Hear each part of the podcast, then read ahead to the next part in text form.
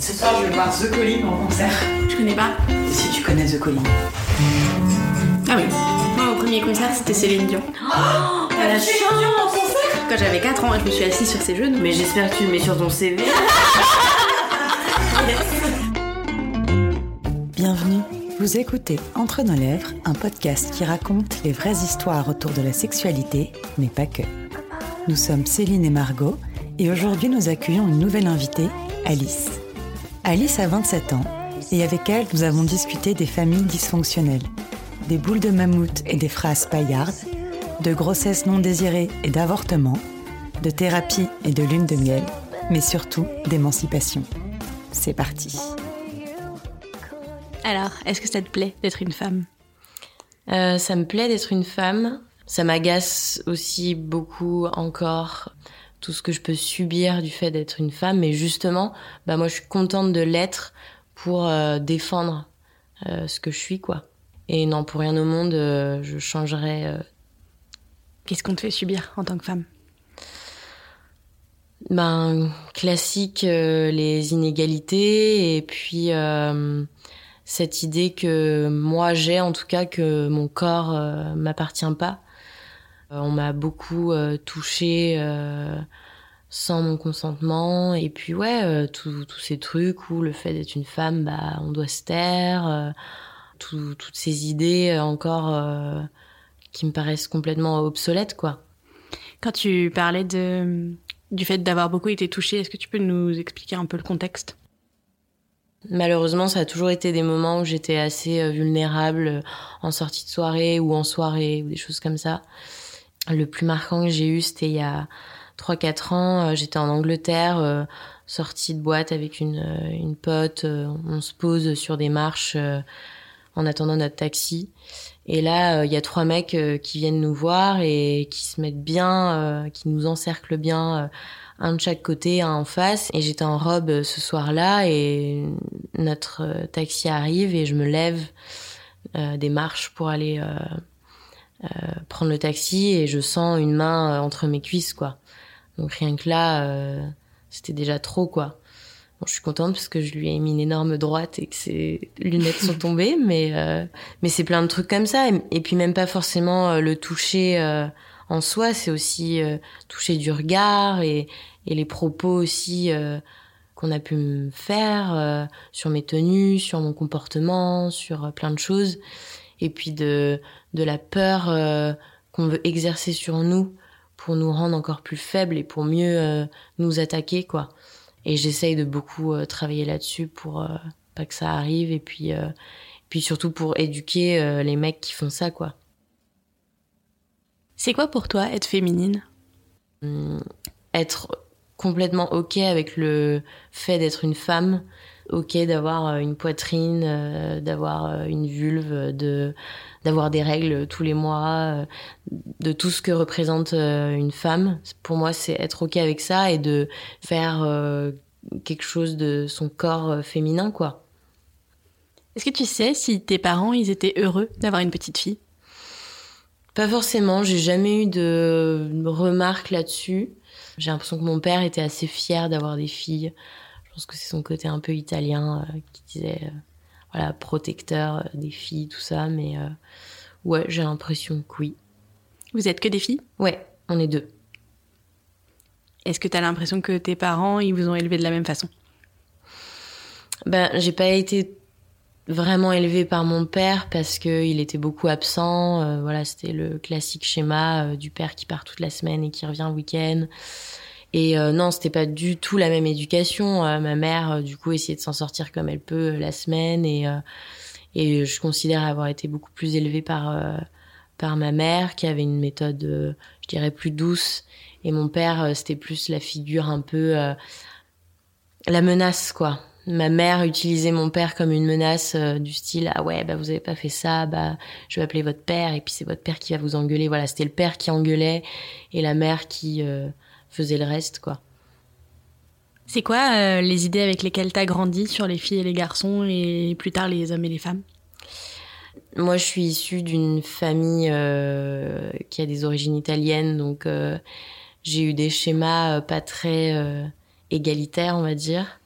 j'ai vécu avec l'idée euh, du père euh, qui ramène euh, l'argent à la maison, de la mère secrétaire et qui doit pas faire carrière, qui doit pas trop se montrer, qui doit pas trop parler fort, etc. Donc j'ai vécu un peu avec cette idée-là. Et après, je me suis aussi beaucoup, je dirais, éduquée toute seule. Et en fait, je suis pas du tout ok avec cette idée-là. Ça fait plus de plus de deux ans que je fais une thérapie où j'ai déconstruit beaucoup, beaucoup de choses de mon éducation, de, de ce que m'ont donné mes parents et où j'ai vraiment fait le tri et où, où j'ai euh, fait un peu le deuil aussi des parents euh, idéaux et où ouais je me suis vraiment euh, j'ai vraiment pris mon indépendance sur leurs idées à eux et où j'ai construit mes idées à moi. Elle a été déclenchée par quoi cette thérapie? Mon père était violent psychologiquement, physiquement avec ma mère. On a une histoire familiale très très difficile et compliquée. C'était pas évident de voir ces violences en fait, parce qu'en fait, euh, voir des violences, c'est les subir aussi. J'ai déjà vu euh, des violences physiques euh, de mon père sur ma mère. Je, je l'ai jamais vu frapper ma mère, même si il le faisait. Mais j'ai déjà vu mon père dresser une, une, chaise sur ma mère, quoi. Ma mère aussi qui en pouvait plus et qui brandissait un couteau euh, sur mon père, quoi. Et euh, ouais, c'était par contre très psychologique et je me souviens qu'il y avait une espèce de tension énorme, de des, des, des, bruits de pas dans les escaliers qui, qui me terrorisaient parce que c'était mon père qui montait et qui allait m'engueuler ou des trucs comme ça. j'ai fini par vivre pendant deux ans avec mon père toute seule et j'ai pas vu ma mère pendant deux ans. Et j'ai subi du coup ces violences psychologiques, pas physiques, heureusement, mais psychologiques. Et je pense que ça m'a énormément euh, marqué. Tes parents, t'as grandi avec eux, ils étaient ensemble, ils sont restés ensemble? Ils sont restés ensemble jusqu'à mes 17 ans. En gros, euh, ma mère a fini par avoir une liaison avec mon beau-père actuel. Mon père a découvert cette liaison et il a mis ma mère dehors, quoi. Il l'a vraiment euh, littéralement jeté dehors sans téléphone, sans sans voiture, euh, en pyjama, euh, en dehors de la maison, quoi. À partir de ce moment-là, s'est mis en place une, manipulation de mon père, puisqu'il avait toujours tendance à se placer en tant que victime. En fait, ma mère est partie, on va dire, elle, a été jetée dehors, mais elle est partie. Mais c'était quasiment légitime en fait qu'elle parte après tant d'années de souffrance et de violence. Mais mon père a exercé une manipulation sur moi où il s'est positionné en tant que victime. Il m'a monté contre ma mère, quoi. Et donc ouais, il a complètement euh, complètement réussi. Et en fait, ma mère essayait d'avoir des contacts avec moi, et moi j'étais tellement euh, sous l'emprise de la manipulation de mon père que du coup je, je partais à l'affront euh, contre ma mère. Donc du coup ma mère n'osait plus m'appeler ou quoi que ce soit. Donc, euh, donc ouais, ça a été deux ans euh, hyper difficiles parce qu'en fait, je j'avais l'impression d'être du bon côté et en fait, euh, c'était pas du tout le cas. Et t'as réussi à reprendre contact avec ta mère et à te libérer de l'emprise de ton père? Oui, j'ai fini par reprendre contact avec ma mère parce que je pense qu'elle me manquait énormément. Et du coup, j'ai pu enfin mettre les pièces du puzzle qui me manquaient pour mieux comprendre tout ce qui s'était passé et ouais, c'était essentiel. Mais encore aujourd'hui, euh, je travaille énormément sur euh, tout ce que mon père m'a fait subir et, et, comme des, espèces de traumatismes qui m'ont marqué et, que j'ai tendance à reproduire euh, dans la vie courante, quoi. Mon, mon thérapeute m'a parlé de, de comportements euh, incestuels. En fait, euh, les comportements incestuels, c'est comme de l'inceste, mais psychologique. Donc, il n'y a pas de contact physique. C'était mon père qui euh, souhaitait que je dorme dans le lit avec lui. Donc ça, c'est clairement pas la place de l'enfant. Euh, en fait, j'ai remplacé ma mère pendant ces deux ans. C'est-à-dire que j'avais 17 ans et euh, je faisais les courses, euh, je l'aidais dans son entreprise, je faisais le ménage, euh, j'entretenais une maison de 200 mètres carrés à 17 ans alors qu'on prépare son bac et qu'on est, c'est clairement pas à notre place, quoi. Et un soir, par exemple, euh, je devais faire à manger et euh, je viens le voir et je lui dis euh, qu'est-ce que t'aimerais manger? Lui me dit peu importe, je m'en fiche. Je dis bah dis-moi parce que j'ai pas d'idée et puis moi j'ai pas faim donc bah si c'est peu importe bah au pire on mange pas parce que si c'est comme je veux voilà. Et là je monte dans ma chambre et du coup c'est pour ça que je parlais des fameux bruits dans l'escalier. J'entends les pas de mon père monter pour me rejoindre dans, dans ma chambre et arriver à me dire euh, tu te fous complètement de ma gueule euh, à pas faire à bouffer euh.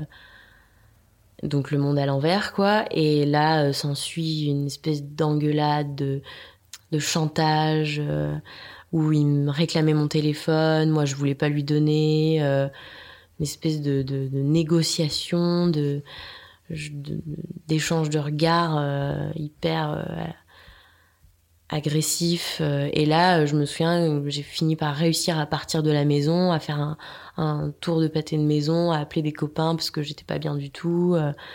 Et mon père à me rappeler, et c'est marrant parce que je réalise maintenant en le disant, mais il m'a vraiment rappelé comme euh, un mec qui a, qui, a, violenté sa nana et qui dit qu'il recommencera pas, quoi. Donc mon père m'a appelé tout calme en me disant pardon, j'aurais pas dû me comporter comme ça, reviens, ça va bien se passer, on va discuter, nan, Et puis bon bah je suis revenue parce que parce que j'avais nulle part où dormir, parce que c'est mon père et qu'on obéit à son père et que voilà quoi. Ta sœur, elle était là? Non. Non, ma sœur, euh, elle a trois ans de plus que moi et du coup, euh, elle, euh, elle était partie faire ses études dans une autre ville. Et quand est-ce que tu as coupé les ponts avec ton père? J'ai coupé les ponts avec mon père il y a bah, à peu près 4 ans. Parce que quand je le voyais, j'étais tout le temps hyper stressée sur qu'est-ce que je peux lui dire, qu'est-ce que je dois pas dire, comment me comporter. Enfin, c'est pas normal d'avoir un comportement comme ça. Ça devrait être naturel, ça devrait être fluide. Ça devrait être une des personnes sur lesquelles je peux le plus compter au monde. Et en fait, c'était pas le cas. Et un soir comme ça, euh, je suis euh, allée le voir chez lui et j'avais l'impression de venir le voir sur son lit de mort, quoi. En fait, il faisait des calculs rénaux. Bon, c'est soit certes très douloureux, mais c'est pas, on n'est pas à l'article de la mort non plus, quoi. On survit. Et donc, il était dans son lit et il me faisait cette scène de théâtre comme s'il allait mourir, tout ça. Et en fait, ce qu'il voulait, c'était que je pleure, que je sois à son chevet et que, parce qu'il aimait cette position de victime. Et, euh, je suis pas rentrée dans son jeu. Et là, il a compris, il a commencé à me dire, mais quelle est toute cette rancœur que tu as en toi? Donc là, je commençais à être un peu chargée à bloc, quoi. Si tu me lances sur le sujet, bah ouais, ok, parlons-en, quoi. Ouais, j'ai grave de la rancœur en moi, quoi. Et donc, je lui ai dit, bah écoute, euh, à cause de toi, j'ai pas vu euh, maman euh, pendant deux ans. Et ouais, j'ai de la colère en moi et aujourd'hui, je suis obligée de faire une thérapie pour essayer de m'en sortir à cause de tout ce qui s'est passé. Si toi, tu arrives à, à, vivre une existence plutôt normale, moi, là, je suis en train de manger le trottoir, quoi. Donc, et en fait, il m'a absolument pas écouté. Il a pas écouté ma souffrance, il a pas écouté ma peine. Parce qu'il en est pas capable aussi, quoi. Je pense que c'est aussi quelqu'un qui est très blessé et à qui on n'a pas appris euh, à écouter. Et, euh, et, c'est génial parce que aussi la thérapie m'a appris à ne plus être en colère parce que je pense que la colère euh, t'empêche de ressentir plein d'autres choses et t'empêche d'avancer aussi. Donc je suis plus du tout en colère parce qu'en fait j'ai compris que mon père c'était quelqu'un qui était pas capable, donc j'attends plus rien de lui. Mais à ce moment-là, le fait qu'il m'écoute pas, euh, qu'il écoute pas ma peine, et eh ben j'ai décidé de fuir quoi, littéralement, de couper les ponts et de fuir physiquement euh, mon père. Et ça m'a fait un bien fou euh, parce que j'avais plus cette pression en fait. Et après j'ai entrepris cette thérapie qui m'a sauvée quoi. Et comment ça s'est passé de reprendre contact avec ta mère? Ça m'a fait beaucoup de bien parce que c'est du coup quand même elle qui m'a le plus élevée. Euh, c'était hyper important. Et puis j'ai pu lui raconter aussi ce qui s'est passé pendant ces deux ans, puisque euh, en fait pendant ces deux ans, euh, c'est là aussi où j'ai commencé à avoir mon premier petit copain, à avoir des relations sexuelles régulières et non protégées, etc. Et en fait, c'est aussi pendant ces deux ans où j'aurais aimé avoir une éducation sexuelle.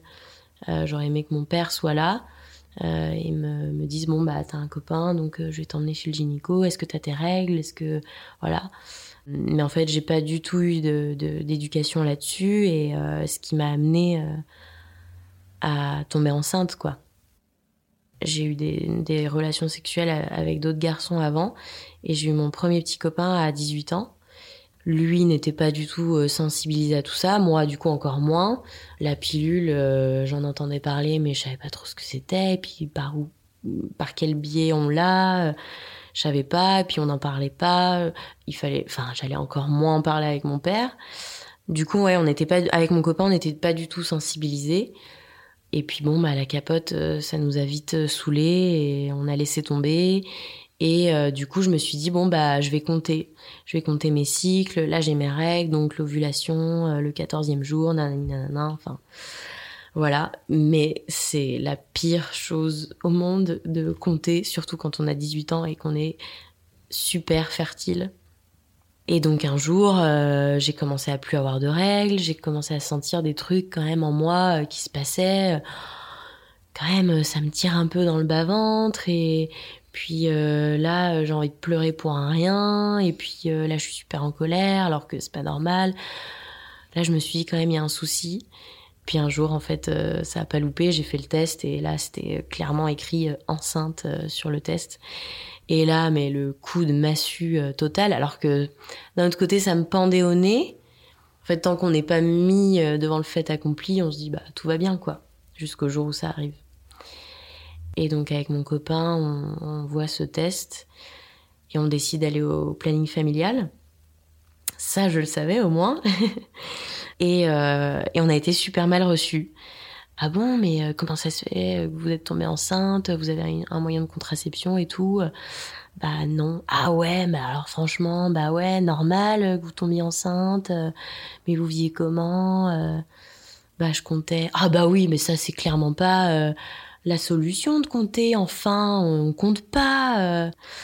Oui, merci, j'ai absolument pas envie d'entendre ça. Je suis déjà assez dans la merde comme ça pour que tu me mettes encore plus le nez dans la merde, quoi. Je suis pas, je suis pas un chat qui a, qui a pissé sur le lit, quoi. Enfin bref, c'était il y a, il y a 10 ans, quasiment. Alors je sais pas aussi si c'est une question de génération, si on est encore aussi mal reçu dans un planning familial, mais ça a été mon cas. Donc après la procédure, ça a été de rencontrer une, une euh, gynécologue. Donc première gynécologue aussi. Donc euh, pareil, euh, très bizarre, euh, ce premier moment où tu mets les pieds dans les étriers, où on te dit euh, avancez bien le bassin, avancez bien le bassin, mais c'est hyper, je trouve que c'est hyper violent aussi ce premier rendez-vous chez la gynécologue avec le stagiaire au fond qui a vu sur sur toi quoi. Et donc la, la gynécologue me fait un toucher pour voir le nombre de semaines aménorrhées. Et elle me dit, oula, euh, là, on est dans un stade assez avancé, euh, du coup, ce sera par aspiration. J'ai ensuite rendez-vous avec une psychologue, toujours accompagnée de mon copain, qui est là, euh, complètement dépité, le pauvre. Et je trouve ce rendez-vous chez, chez la psychologue tellement déshumanisant, enfin, dans le sens où, euh, en fait, tu rencontres une psychologue pendant une heure, euh, où tu lui dresses un peu vite fait un tableau, euh, comme si c'était obligatoire. Et en plus, moi, j'étais en plein no man's land de maman, euh, où je voyais pas ma mère du coup pendant deux ans. Donc je lui dresse un peu le tableau. Elle me dit ah oui, vous faites un rejet de la mère, de la maternité, c'est pour ça que vous allez avorter, blablabla. Enfin, genre juste non. En fait, j'ai 18 ans, je suis encore une enfant, je veux pas d'enfant. Juste, il y a aucun rejet, je veux juste pas de cette chose quoi. Donc bref, j'ai pas du tout apprécié ce rendez-vous euh, chez la psy, mais je me suis dit, ok, bon, c'est la procédure, tout ça. Après, il y a cette semaine de, latence où euh, on peut toujours se rétracter. Euh, donc on laisse passer cette semaine en étant bien tendu. Et ensuite, on va à l'hôpital où là, on refait une écho avec une gynéco qui me fait du coup cette fameuse écho où on met un genre de, de bras là euh, dans l'utérus, euh, enfin dans le vagin, pour euh, bien déterminer le nombre de semaines am- aménorrhées. La fameuse gynéco me dit ne regardez pas l'échographie parce que vous allez voir la petite tache et tout, mais moi j'avais besoin de voir ce qui se passait en moi quoi. Je pense que c'était visualiser le truc, c'était le rendre réel pour mieux endeuiller tout ça. Donc je regarde quand même. Et en même temps, j'étais tellement une enfant et c'était tellement pas désiré que je l'ai pas du tout vu comme un, un être qui grandissait en moi. Moi, pour moi, c'était quelque chose qu'il fallait que j'enlève parce que ça allait devenir une source de problème. Et donc il s'est avéré que la première gynéco s'était trompée, celle qui m'avait fait le toucher, et qu'en fait la voie médicamenteuse était encore possible. Donc la voie médicamenteuse, on prend euh, trois comprimés. On peut rentrer chez soi en étant accompagné, bien sûr, parce que si jamais il y a un souci ou autre, que la personne puisse euh, alerter euh, du moindre problème. Et on revient, euh, je sais plus si c'est le lendemain, je vous avoue, ça fait dix ans, donc euh, c'est pas les choses les plus marquantes que j'ai eues, mais donc du coup, et on reprend un comprimé qui va en fait finir de décoller euh, les, parois de l'utérus et évacuer.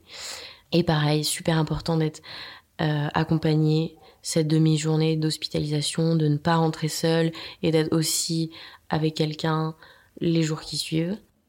Du coup, j'étais euh, soulagée parce que euh, j'allais pas avoir cette intervention euh, par aspiration où euh, on est, euh, je pense, sous anesthésie générale, où je pense que l'hospitalisation est beaucoup plus longue. Je pense que c'est, oui, beaucoup plus euh, conséquent. Donc je reviens pour ces trois fameuses pilules, je rentre chez moi, toujours accompagnée de mon copain, et on revient pour cette dernière pilule à prendre et euh, on passe une demi-journée euh, dans une chambre euh, à l'hôpital et où là je commence à vraiment sentir la, la, sensation de règles énorme en fait c'était les contractions l'évacuation de, de, de, tout ça quoi. C'est douloureux? Ouais. Ouais ouais, ouais c'est des, des, grosses règles quoi. C'est les grosses douleurs de règles. Et puis euh, en fait euh, je suis rentrée chez moi. Ils nous laissent absolument pas repartir sans un moyen de contraception. Donc j'ai eu ma première ordonnance de pilule à ce moment-là. Mais j'ai eu aucun suivi euh, post-IVG, euh, ce qui je crois n'est absolument pas normal. Et en fait, euh, je l'ai appris euh, en parlant euh, de mon IVG à mon thérapeute. Euh, mais en fait, j'ai fait une hémorragie. je suis rentrée chez moi et en fait, j'ai saigné abondamment, même plus qu'abondamment pendant un mois, alors que normalement on saigne pendant euh, apparemment une semaine, euh, grosse règle, mais pas pendant un mois abondamment, alors que moi, je me réveillais la nuit, euh, obligée de courir dans la baignoire et je me vidais de mon sang, quoi. Et puis on peut pas s'empêcher de penser à ce moment où où, où est passé le fœtus quoi. Est-ce que est-ce que c'est à ce moment-là? Est-ce que c'est dans les toilettes? Est-ce que c'est dans la baignoire? Est-ce que c'est dans la serviette que je porte? Et, et c'est quand même psychologiquement euh, hyper euh, douloureux et, physiquement aussi de, de sentir euh, tout son corps qui éjecte quelque chose. C'était à, la fois un soulagement parce que ça n'a jamais été euh, je l'ai j'ai pas pensé une seule seconde à le garder quoi mais je, je me rendais pas compte que je faisais une, hémorragie parce que pareil j'ai eu aucun suivi parce que j'ai absolument pas été sensibilisée et en fait je pensais que c'était normal de se vider autant euh, de son sang comme ça et en fait euh, ça l'était pas quoi. Et de tout ça à part à ton copain t'avais quelqu'un d'autre à qui en parler? Euh, des amis autour de nous étaient au, au courant. Ils ont été plus plutôt présents ouais. Mais euh, sinon, ça, ça, a été mon, mon copain de l'époque qui, qui, a été mon, mon seul gros réconfort et, et, aide, quoi. Et je, je lui en serais éternellement euh, reconnaissante. Tu y repenses parfois? Ouais, j'y repense. J'y repense à chaque euh, anniversaire quand même. Et parfois, je me dis, waouh, si je l'avais gardé, il aurait eu 5 ans, si je l'avais gardé, il aurait eu 6 ans, etc. Et en même temps, j'y repense en me disant, tant mieux, quoi. Parce que ma vie aurait été tellement différente et je suis heureuse de l'avoir fait parce que je, je n'aurais jamais voulu de cette vie euh, et j'aurais absolument pas été capable d'offrir euh, euh, à un enfant euh, tout ce dont il a besoin à cet âge-là. Donc ouais, j'y repense quand même, parce que c'est important. Et donc ton IVG, c'est quelque chose que tu as caché à ton père? Ouais. Il ouais. l'a jamais su? Il l'a jamais su et il le sait toujours pas aujourd'hui. J'ai fini par le dire à ma mère, mais pas à mon père, euh, parce que j'en ai jamais été capable. J'ai jamais été prête à lui dire. Euh, puis j'ai pas encore assez renoué le lien avec lui pour euh, lui dire. Et oui, à cette époque-là, il était hors de question qu'il le sache. Et d'ailleurs, ça faisait presque partie d'une de mes préoccupations principales qu'il le sache absolument pas, parce que sinon, bah là, alors je pouvais euh, dire adieu à mon copain de l'époque. euh, et, euh, et ouais, je pense que ça aurait, ça aurait déclenché une espèce de colère énorme. Et avec ta mère, vous avez réussi à retrouver le lien que vous aviez assez rapidement ou? Ouais, quand même. Parce que malgré tout, on, on a été séparés pendant deux ans, mais je pense qu'il faut bien plus pour détruire le lien maternel. Mais oui, ça s'est refait euh, assez naturellement, ouais. ta maman, c'est quelqu'un à qui tu as toujours pu parler ou pas? Oui, oui, oui. J'ai toujours pu lui parler. De moins en moins maintenant. Parce que comme je disais, j'ai aussi, je me suis aussi rendu compte de certaines choses euh, qui étaient pas normales aussi dans notre relation. Des choses euh, avec lesquelles je suis pas d'accord. Et du coup, je prends beaucoup plus mon indépendance et mes distances, tout ça. Mais je sais qu'aujourd'hui, euh, elle, elle serait là pour moi si je l'appelle et que je suis au pied du mur, quoi. Quand tu étais petite, tes parents, ils avaient une relation euh, très dysfonctionnelle et dont tu étais aussi un peu témoin. Est-ce que c'est quelque chose qui a conditionné ou pollué ta vision de la sexualité, par exemple? Non, pas vraiment, ça allait, puisque j'ai déjà vu aussi des gestes de tendresse euh, entre eux, quand même. Je, je, je les voyais aussi euh, parfois passer du bon temps, quoi. Et du coup, la sexualité, toi, c'est une image qui a grandi comment en toi? Moi, c'est quelque chose qui est très vite euh, venu. Enfin, j'ai des souvenirs euh, hyper tôt euh, en primaire, surtout liés à la masturbation, parce que je sais que j'ai très vite commencé à me toucher sans savoir que je me masturbais, à découvrir mon corps et, et à commencer à me toucher le sexe et à me dire euh, que bah, ça faisait des sensations un peu plus euh, particulières que si je me touchais le coude ou, autre, quoi. Et après, bon, il y a eu des, des épisodes un peu marrants où, avec un peu de maladresse, ma mère euh, m'éduquait sur certaines choses. Euh, Par exemple, il y avait ces espèces de bonbons euh, infects, euh, espèces de boules de sucre que tout le monde léchait. Ah, les a- boules de mammouth Les- qui changeaient de couleur quand on les chère, quand on découche. Exactement. Et nous, on appelait ça les couilles de mammouth. C'était les boules de mammouth. voilà. Et du coup, moi, j'allais voir ma mère. Maman, je veux absolument une couille de mammouth. Et je ne savais pas ce qu'était une couille à ce moment-là. Ma mère, euh, un peu catastrophée, genre quoi, une couille de mammouth, mais qui savait pas ce que c'était. Je vais d'abord t'expliquer ce qu'est une couille, et après on verra si tu voudras une couille de mammouth. Donc du coup, c'est comme ça que j'ai découvert ce qu'était une couille, et du coup aussi une bite, parce qu'elle m'a expliqué quand même euh, tout l'appareil. Et Mais tu voilà. voulais toujours une couille de mammouth après Ouais, ça m'a pas, ça m'a pas empêché de vouloir, de vouloir une couille. Je voulais quand même être la meuf cool qui a une couille de mammouth, euh, qui lèche cette boule de sucre infecte euh, dans la cour de récré. ça m'a pas empêché. Mais euh, voilà, j'ai des petits, euh, j'ai des petits euh, flashs comme ça, ou pareil, euh, où je voyais ma mère mettre un tampon et moi j'étais catastrophée de la voir euh, mettre ça à l'intérieur d'elle, quoi. Et je me dire, oh mon dieu, ça fait super mal. Et je me souviens de ma mère qui me dit, eh ben, écoute, ma fille, euh, un sexe, c'est quand même beaucoup plus gros que ça, hein, donc euh, je me souviens que ça fait un peu euh, vieille phrase euh, paillarde, quoi, mais euh, mais du coup là, je me suis dit ah ok d'accord, bon ben je vais me préparer à tout ça. mais euh, voilà, c'est des petits flashs comme ça, mais c'est vrai que j'ai pas eu une, une éducation sexuelle euh, hyper marquée. C'est plus moi où j'ai découvert mon corps, où euh, j'ai entendu des petits trucs par là, ou avec les copines, euh, des trucs comme ça quoi. Le reste de ton éducation sexuelle, elle s'est faite avec quoi? Est-ce que est-ce qu'il y a eu du porno? Est-ce qu'il y a eu Ouais, il y a eu un peu de, de films érotiques surtout, qui passaient tard le soir, qu'on regardait avec les copains. Et on se disait, waouh, euh, la nana euh, qui se fait faire un cunilingus sur le piano, là, euh, ça, ça va un peu plus loin que les films qu'on voit en rentrant de l'école. Je m'étais fait deux super bons potes mecs qui m'ont un peu éduqué là-dessus, qui m'ont montré des, des, trucs sur le net un peu dégueulasses, mais bon, qui, qui t'éduquent aussi un petit peu, quoi. Même si pour moi, c'est pas ça l'éducation non plus, parce que le sexe, c'est bien plus que les vidéos sur Internet. Et puis du coup, eux, la pilule, ils connaissaient pas. Euh, voilà, c'est pas comme ça que j'allais être sensibilisée à tout ce qu'il y a autour de la sexualité, quoi. Et à l'école, justement, on vous a jamais sensibilisé à la contraception et à toutes ces choses? On a eu un cours de d'éducation sexuelle, je m'en souviens, en quatrième.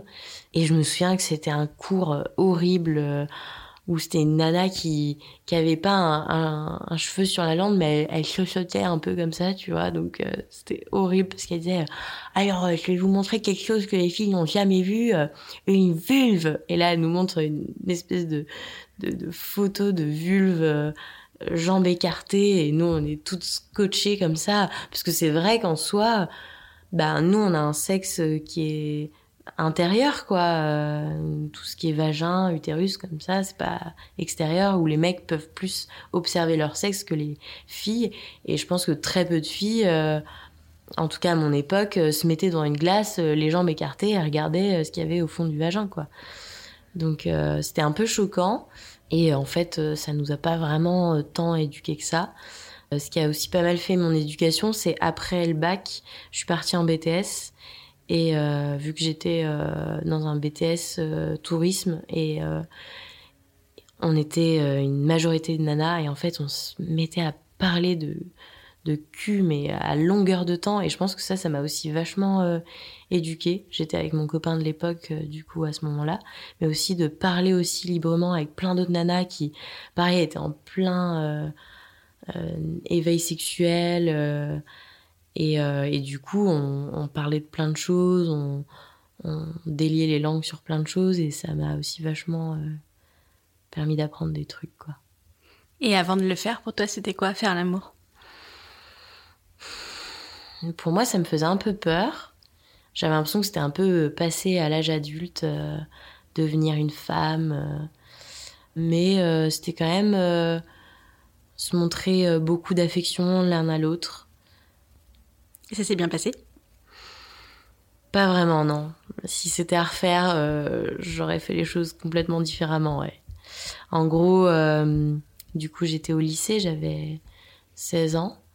Et j'étais euh, folle amoureuse d'un garçon que je convoitais depuis super longtemps.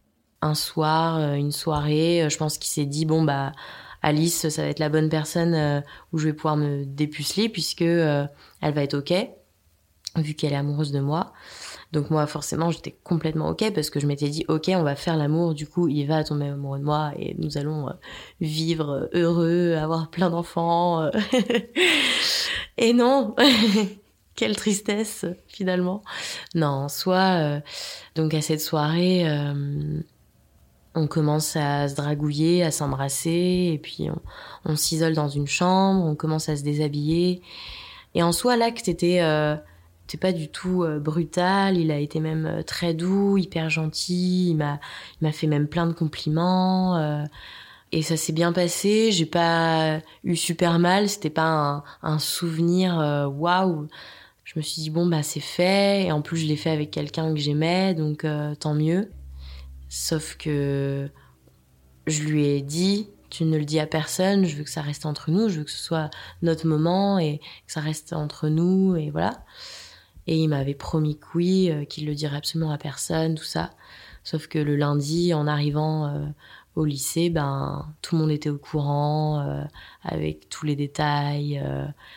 et ouais, c'était hyper, hyper brutal parce qu'en plus, tout le monde y allait de son commentaire, tout le monde y allait de son, son avis. Il y a eu des réactions malveillantes? Ouais, ouais, complètement. Euh, à me juger euh, sur mon physique, euh, parce qu'il avait donné vraiment énormément de détails sur ce que j'étais. Et du coup, t'as l'impression d'arriver au lycée à poil, quoi. Puis surtout, à cette époque-là, t'as pas envie que ça sache que tu l'as fait, quoi. C'est hyper intime, c'est hyper, c'est quand même hyper exceptionnel. Et puis, à cette époque-là, t'as quand même encore cette image de la salope du lycée. donc du coup, je voulais surtout pas que ça se sache, quoi. Donc ouais, et puis en plus, c'était une bande de, de mecs, tu sais, les mecs qui se sentent exister en rabaissant les autres. Donc là, c'était du pain béni pour eux, quoi.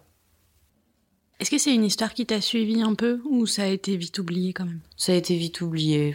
Franchement, je me suis dit, je vais pas, je vais pas m'attarder là-dessus. En plus, après, j'ai rencontré mon, premier petit copain avec qui ça s'est super bien passé, avec qui j'ai eu une, une vie sexuelle hyper euh, épanouissante, où j'ai appris plein de choses, où j'ai découvert mon corps, j'ai découvert euh, ce qu'était le corps d'un homme et euh, où je me suis libérée euh, sexuellement et ça m'a pas du tout empêché euh, dans ma vie sexuelle. Je me suis dit bah tant pis, j'ai fait ma première fois avec un con et et puis le retour de karma ça existe donc euh, voilà. T'en as reparlé avec lui? Avec ce mec? Hmm. Non. J'aurais eu envie de lui coller une grosse tarte. T'as jamais eu envie? Ouais, et franchement, en fait, j'y ai pensé parce que du coup j'en ai aussi parlé à mon thérapeute qui m'a dit mais c'est hyper violent, euh, c'est limite euh, une violence euh, sexuelle quoi. Et du coup je me suis dit bah je pense qu'un jour je vais le faire et je vais lui écrire et je vais lui dire que c'est pas ok quoi. Que même si peut-être qu'il se comporte bien aujourd'hui avec les filles et c'est ce que je lui souhaite, bah en fait ce qu'il a fait lui c'était pas ok quoi. Juste lui dire je pense. Je pense que je vais le faire. Ouais. Histoire de de remettre les points sur les i. Du coup, ce, premier petit copain, euh, t'es resté avec lui longtemps et ça a été chouette? Ouais. Je suis restée avec lui pendant trois ans et ça a été super chouette parce que toutes les pratiques sexuelles euh, classiques, les positions, les préliminaires, euh, c'est avec lui que j'ai appris tout ça. Et du coup, ça m'a permis de vachement me libérer, d'apprendre et ensuite, quand j'ai été célibataire, de, du coup, euh, bah, pouvoir tester euh, les aventures d'un soir euh, sans être trop gênée. et ouais, ça a fait beaucoup de mon éducation, quoi. Après, j'ai été beaucoup en couple. Et dernièrement, j'ai été en couple pendant trois ans. Donc pareil, au début, une vie sexuelle hyper épanouissante, les, la, période lune de miel où tu as envie de faire l'amour euh, toutes les heures, euh, voilà. Et puis, euh, moi, après, j'ai eu un, un, rapport au corps hyper compliqué. Enfin, j'ai eu beaucoup de mal à, à, accepter mon corps, tout ça. Je, toujours un peu dans, cette notion de s'oublier. Et du coup, ça se ressentait beaucoup sur ma vie de couple, beaucoup sur ma vie sexuelle. Nos rapports sexuels se sont, enfin, la qualité de nos rapports sexuels se sont dégradés. Euh, la fréquence aussi. Et du coup, on s'est mis dans un cercle vicieux parce que moins tu le faisais, moins moi je me sentais euh, aimée, appréciée. Euh, J'arrivais pas à me donner euh, tout cet amour en dehors de, des rapports sexuels. Et en fait, c'est aussi là que j'ai vu tout l'espèce de fonction psychosomatique. C'est-à-dire que j'ai commencé à faire des mycoses à répétition et c'était hyper douloureux, vraiment, genre l'enfer, les mycoses. Euh, j'ai fini par faire une cure de probiotiques qui m'a vraiment sauvée et c'est vraiment ce que je conseille si on fait des mycoses à répétition, c'est les probiotiques. En tout cas, moi, euh, m'ont fait beaucoup de bien. Et si bien qu'on était tellement dans ce cercle vicieux, j'avais ces mycoses qui me causaient beaucoup de douleur. Et du coup, quand j'avais même plus ces mycoses, eh ben, au moment de passer à l'acte, j'arrivais pas du tout à déconnecter mentalement, euh, j'étais pas là, et du coup la pénétration était euh, impossible, quoi. Donc c'était hyper frustrant. J'étais vraiment en échec euh, total et, et ça me saoulait parce que j'adorais faire l'amour et, et j'avais pas envie que ça s'arrête, quoi. J'avais envie de retrouver une vie sexuelle épanouissante, quoi. Donc on, s'est séparés avec avec mon copain et j'ai refait l'amour avec d'autres hommes. Et là mais oh, les feux d'artifice quoi. Et ça m'a fait tellement du bien de me reconnecter à mon corps de me rendre compte. Alors c'est drôle parce que le premier mec avec qui euh, je l'ai refait euh, après mon copain je lui ai dit mais merci j'avais l'impression de plus être pénétrable quoi. Et là je le suis enfin. Enfin je m'en rends compte que je le suis et ça fait du bien quoi. Juste bah, de se rendre compte que en fait mon corps fonctionnait encore quoi. C'est juste qu'il était euh, à l'abandon, à l'oubli et, et qu'il avait subi des choses quoi. Sinon, dans une autre pratique euh, sexuelle que j'ai beaucoup euh, appréciée et qui m'a fait apprendre aussi sur moi, c'est quand j'ai essayé un plan à trois. C'était avec une très bonne amie et, et son copain. Et c'est arrivé plusieurs fois et c'est génial parce que c'était toujours hyper respectueux. Enfin, on n'a même pas eu besoin de poser un cadre, c'était hyper évident. Moi, je voulais respecter leur couple, eux, ils voulaient s'amuser avec une troisième personne. Et ça allait très bien comme ça. On passait une nuit euh, hyper euh, fun et, euh, et, le lendemain, on se quittait comme des amants, quoi. La première fois, ça avait été prémédité ou ça s'était fait naturellement? Alors, c'était un peu prémédité dans le sens où moi, j'étais dans la ville où ils vivaient. On faisait chacun une soirée de notre côté, mais c'était prévu que je dorme chez eux. Donc moi, à la base, je me suis dit, bon, bah, je vais vraiment aller dormir chez eux. Et puis, euh, on s'écrit des textos dans la soirée. Et puis, euh, la nana finit par me dire, bah, écoute, on se retrouve à telle heure dans tel bar. Et puis, euh, quand on rentrera, si tu veux, on pourra faire des trucs avec mon copain. Moi, je crois que j'ai une pote qui me dit ça, je panique un peu sur le coup. ouais, bah, je panique un peu. Et d'un autre côté, ça me surprenait pas trop d'eux. Et d'un autre côté, ah oui, si, je me souviens très bien, c'est que j'avais une autre pote dans cette ville qui vivait pas très loin du bar où j'étais. Et quand j'ai reçu ce message, j'étais en mode mais je suis absolument pas prête, je suis pas épilée, j'ai les jambes qui grattent, euh, genre il faut que je m'épile et qu'il faut que je trouve un prétexte pour rentrer chez ma pote sans qu'elle sache que je veux m'épiler parce que je veux pas qu'elle sache que je vais aller faire un plan à trois, euh, voilà. Mais du coup ta première réaction ça a été faut que je m'épile. Ça a été un grand oui spontané en fait. Ouais. Ouais parce que en fait, je pense que j'ai toujours été euh, attirée par les femmes avant, c'était euh, les, les, roulages de pelle euh, au lycée. Euh, donc c'était juste des bisous, mais je sentais que ça me faisait quand même quelque chose, quoi. Que c'était pas juste juste une expérience. J'aimais ça aussi, quoi. Je trouvais que la douceur d'une femme, c'était aussi assez exceptionnel, quoi. Donc ouais, du coup, pour moi, c'était en mode go épilation, quoi. Donc j'ai réussi à trouver le stratagème, tout ça, pour aller m'épiler à l'autre bout de la ville, revenir, euh, être toute propre, toute pimpante, en mode non, non, euh, je suis comme ça tous les jours, euh, c'est naturel. tu te sens obligée de, la première fois que tu couches avec quelqu'un, d'être épilée? Ouais, ça me fait un peu chier de penser ça, mais ouais, je suis encore un peu euh, dans ces trucs du style ok là ce soir je vois un tel.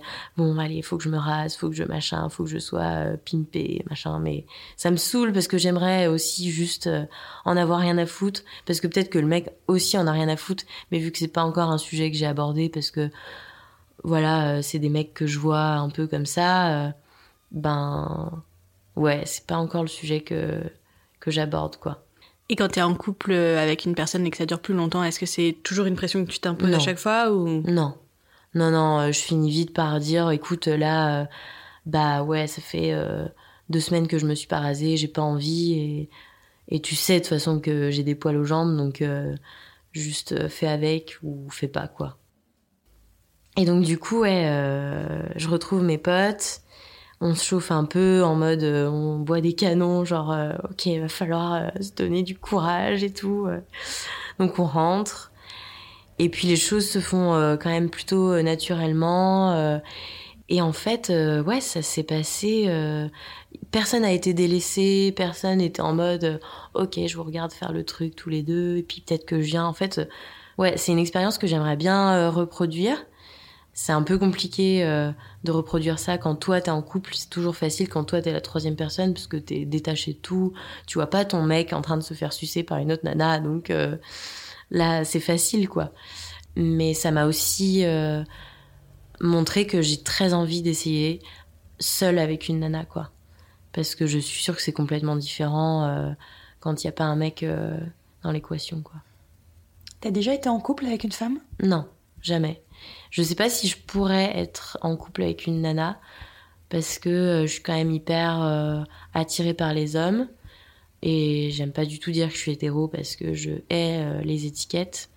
Moi, j'aime juste tout plein de corps et, et j'ai très envie d'explorer le corps d'une femme seule.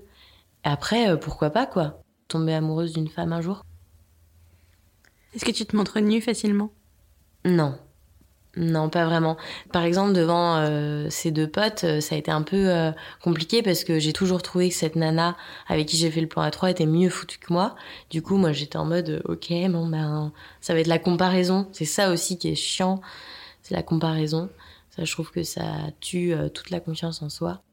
et ouais, du coup, c'est marrant parce que là, je vois quelqu'un en ce moment, mais c'est pas passer l'acte euh, sexuel en soi parce que euh, il s'est fait opérer des ligaments croisés, donc euh, pas évident. Et, et, du coup, je me suis jamais vraiment mise nue devant lui. Et pourtant, je dors chez lui, tout ça, mais j'arrive pas à me mettre nue devant lui hors contexte sexuel, quoi. Alors qu'en fait, les mecs avec qui je me mets nue en premier pour coucher avec eux, bah après me mettre nue euh, devant eux pour les prendre une douche, bah ça me dérange pas quoi. Comme s'il fallait que je passe par euh, l'acte sexuel pour ensuite être libérée euh, corporellement quoi. C'est à quel moment que tu te sens le plus à l'aise avec ton corps? Un mardi sur deux. non, ça me fait un peu chier de dire ça, mais c'est aussi quand l'autre me met en confiance. Mais ça m'arrive de aussi euh, m'apporter énormément de self-love, quoi, de de me regarder nue dans la glace, me dire ouais vas-y t'es pas mal aujourd'hui et tout. Et j'aime ces moments et je trouve qu'ils sont hyper importants parce que je veux d'abord m'apporter de l'amour à moi pour que l'amour des autres soit que du bonus. Et aujourd'hui comment tu t'entends avec ton corps? Est-ce que tu l'aimes? Euh, Je m'entends beaucoup mieux avec lui euh, qu'il y a un certain temps. J'ai souvent beaucoup rejeté euh, certaines choses de mon corps, euh, notamment ma poitrine, parce que, euh, par exemple, dans mon adolescence, quand j'ai commencé à avoir mes règles, avant j'avais une poitrine plus ou moins développée, et quand j'ai commencé à avoir mes règles vers, ouais, vers 16 ans, je crois, et ben là, gros boom, genre les seins qui se développent à mort. Et en fait, euh, ouais, j'ai vachement complexé de ma poitrine parce que du coup, j'ai eu une grosse poitrine au lycée et que quand t'as une poitrine voyante, eh ben pareil, elle t'appartient pas parce que tout le monde fait des remarques. J'ai eu des trucs du style euh, c'est des faux seins, j'ai fait un pari avec des des potes. Bah mec, euh, j'ai 16 ans quoi, tu crois vraiment que ça fait partie de de mes objectifs de me faire refaire les seins, de me faire grossir la poitrine à 16 ans. Avec quelle thune C'est tes parents qui te payent ta chirurgie esthétique à 16 ans C'est clair. Ouais, avec mon argent de poche, euh, j'hypothèque depuis 10 ans euh, pour me refaire faire les seins, quoi. Bah non, en fait. J'ai jamais pris de bonbons quand j'étais enfant. J'ai tout gardé pour mettre les seins. pas de couilles de mammouth. Pas de couilles de mammouth. pas possible. Mais euh, ouais, et du coup... Euh, du coup, je l'ai toujours vu comme euh, quelque chose d'hyper honteux, donc je le cachais beaucoup. Et je le cache encore aujourd'hui. Je, trouve des subterfuges. Je mettrais jamais de push-up, quoi. Parce que euh, quand j'ai une trop forte poitrine, euh, j'ai l'impression de trop les montrer et de trop... Et d'un autre côté, bah... J'ai aussi rencontré des nanas qui ont des petites poitrines et qui m'ont dit mais moi je rêverais d'avoir ta poitrine, montre-les. Donc il y a des jours où je l'assume à fond et euh, c'est aussi quelque chose que je cache euh, beaucoup. Je me suis euh, souvent fixé un idéal d'un corps que je voulais. Et un jour, je me suis dit, mais si toute cette charge mentale que je mets à vouloir atteindre cet idéal, je la plaçais plutôt à accepter ce que je suis, à juste vivre avec ce corps, et ben, c'est tellement plus simple, quoi. Et, euh, et ouais, j'essaye de pas trop m'infliger, c'est pas évident tous les jours, mais pas trop m'infliger euh, de remarques euh, désobligeantes. Et j'essaye de me dire aujourd'hui, ben, les personnes que je rencontre, soit vous acceptez mon corps comme il est, et si vous l'acceptez pas, bah tant pis, ce sera pour quelqu'un d'autre ou pour moi, et voilà quoi. Est-ce que ça te fait peur de vieillir? Ouais, ouais, c'est un truc qui me fait énormément peur parce que j'ai tellement mis de temps à accepter mon corps que j'ai peur de le voir changer parce que euh, ouais j'ai pas envie de j'ai envie de pouvoir utiliser mon corps autant euh, comme avant et euh, et j'ai envie de garder un peu cette fraîcheur quoi. Des cinq sens pour toi c'est lequel qui est le plus lié à la sexualité? Je dirais que c'est Louis parce que je me verrais pas faire l'amour sans rien entendre, quoi. Déjà parce que une de mes plus grosses zones érogènes, c'est l'oreille. Et que j'adore entendre le souffle de l'autre dans mon oreille. J'adore communiquer, parler, dire ce que j'aime, ce que j'aime pas, et, se faire des compliments, et, ouais, se susurrer des mots à l'oreille. Euh. ouais, je pense que faire l'amour euh, sans, sans la vue, ok. Je trouve même ça excitant parce que du coup tu vas développer d'autres sens, mais sans l'ouïe, euh, jamais. Hmm. C'est quoi la sensation que tu recherches à travers le sexe? La déconnexion. Je trouve que quand j'atteins l'orgasme, euh, je je sais même plus comment je m'appelle quoi.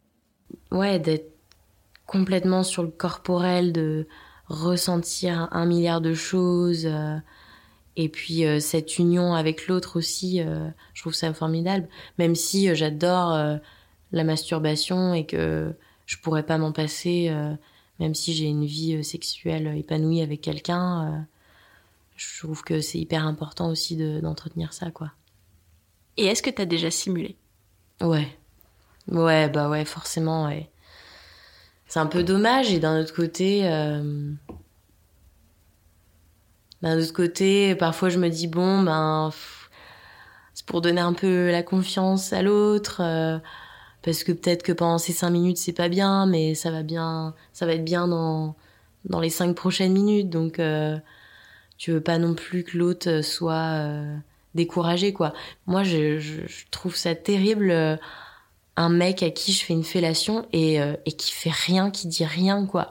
Genre je suis là en mode mec juste simule un peu, donne-moi un peu de du courage que je puisse continuer ou alors tu me dis bah que je le fais super mal quoi mais juste communique voilà. Le sexe est important pour toi dans une relation? Ouais. Ouais ouais, totalement. Et je pense que euh, ma dernière relation, elle s'est terminée euh, en partie pour ça, quoi. C'est hyper important pour moi. Hmm. Qu'est-ce que tu attends de ton ou ta partenaire? Hmm, Du respect d'abord, avant tout. Et puis du lâcher prise, quoi. Et ouais, on se prend pas la tête, on est là pour se donner du plaisir, merde, donc euh, allons-y. Tu tombes facilement amoureuse? Je tombais facilement amoureuse. Et euh, plus maintenant. J'ai vraiment envie de prendre mon temps, de découvrir à fond la personne. Et en plus, euh, j'ai, je pense, avant, je tombais amoureuse parce que j'avais envie d'être amoureuse. Aujourd'hui, j'ai envie de rencontrer quelqu'un qui me donnera envie d'être amoureuse de lui, quoi. C'est important pour toi la monogamie? C'est un gros euh, questionnement dans ma tête parce que euh, ça peut l'être et d'un autre côté c'est des questionnements que j'avais quand j'étais avec mon copain et que ça se passait mal sexuellement et du coup je finissais par lui dire bah au pire euh, enfin on se laisse aller voir ailleurs euh, pour peut-être débloquer certains trucs tout ça et en fait ouais c'est quand même hyper difficile à, à déconstruire parce que je pense qu'on c'est des années et des années d'éducation de monogamie, de un couple c'est monogame. Mais j'aimerais bien euh, réussir à, à ne pas me l'imposer avec le, la prochaine personne avec qui je vais être. Et du coup, c'est quoi pour toi l'amour? Hmm, Pour moi, l'amour, c'est, euh, c'est, comme je disais tout à l'heure, c'est s'apporter du bonus. T'as l'amour de, de soi qui est hyper important et je pense que c'est la première chose que tout le monde devrait se donner. Si tout le monde se donnait cet amour de soi d'abord, mais j'ai l'impression que ça réglerait tellement de problèmes dans les rapports euh, humains. Et ensuite, c'est euh, tout l'amour que les autres nous donneront euh, qui, qui, sera du bonus, quoi. L'amour de, des amis et l'amour de, des, des amants, des amours. Et c'est tellement plus euh, plaisant, je trouve, quand on a déjà euh, sa jauge au maximum et qu'ensuite on se rajoute que des points bonus. Pourquoi est-ce que tu as voulu venir nous parler de tout ça et qu'est-ce qui était important pour toi? J'ai voulu venir parler de tout ça parce que pour moi, partager euh, son expérience, c'est limite d'utilité publique, quoi. Je trouve qu'il faut délier les langues sur plein de sujets, il faut parler de tout ça, il faut déculpabiliser de plein de choses. Du coup, forcément, euh, je voulais parler de mon avortement. Et ouais, juste euh, bah, que plein de gens euh, se sentent pas seuls dans certaines situations et se reconnaissent dans certains bouts d'histoire et montrer aussi toute la résilience qu'on peut développer et, et comment on en sort plus fort, quoi.